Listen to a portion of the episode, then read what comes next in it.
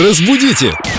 Далее! И снова улыбается в нашей студии филолог, лингвист-переводчик Юлия. Окей. Здравствуйте, Юлия. Доброе утро. М, Поступают вопросы от наших слушателей, ну а куда без них. Татьяна спрашивает, где правильно говорить «не» и «ни». И в качестве примера, сколько бы мне лет не было, я буду знать всегда, что один сантиметр – это две клеточки. Или не Или было. «ни» было. Как Не правильно? было. Так, с ней не действительно есть некоторая сложность. Сложность. Я бы даже сказала тонкость. Я бы даже сказала разница, причем существенная. Эм, Да, смотрите, дело в том, что ни это мы ориентируемся на то, вот когда пытаемся выбрать не или ни, что ни это не отрицание в данном случае, ни должно использоваться как усиление. Точно. Или предостережение. Мне бабушка грозила пальцем и говорила «ни-ни-ни». Да, Нельзя. да, у меня ребенок говорит, но, но, но. О, иностранец, сразу видно, билингв.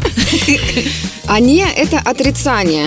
И с началом сколько бы мне не пришел в голову никакой пример, но я нашла другие, которые вот позволят все-таки более наглядно почувствовать эту разницу.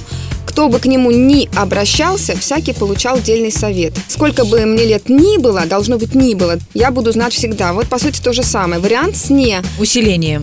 Это было Ни, ни, усиление, да. да. Теперь отрицание. Нет никого, кто бы к нему не обращался за советом.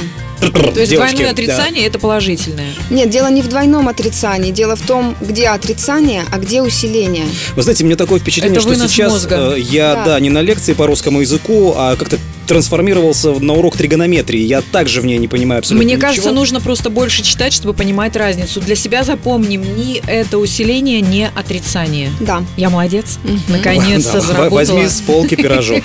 Разбудите! Далее!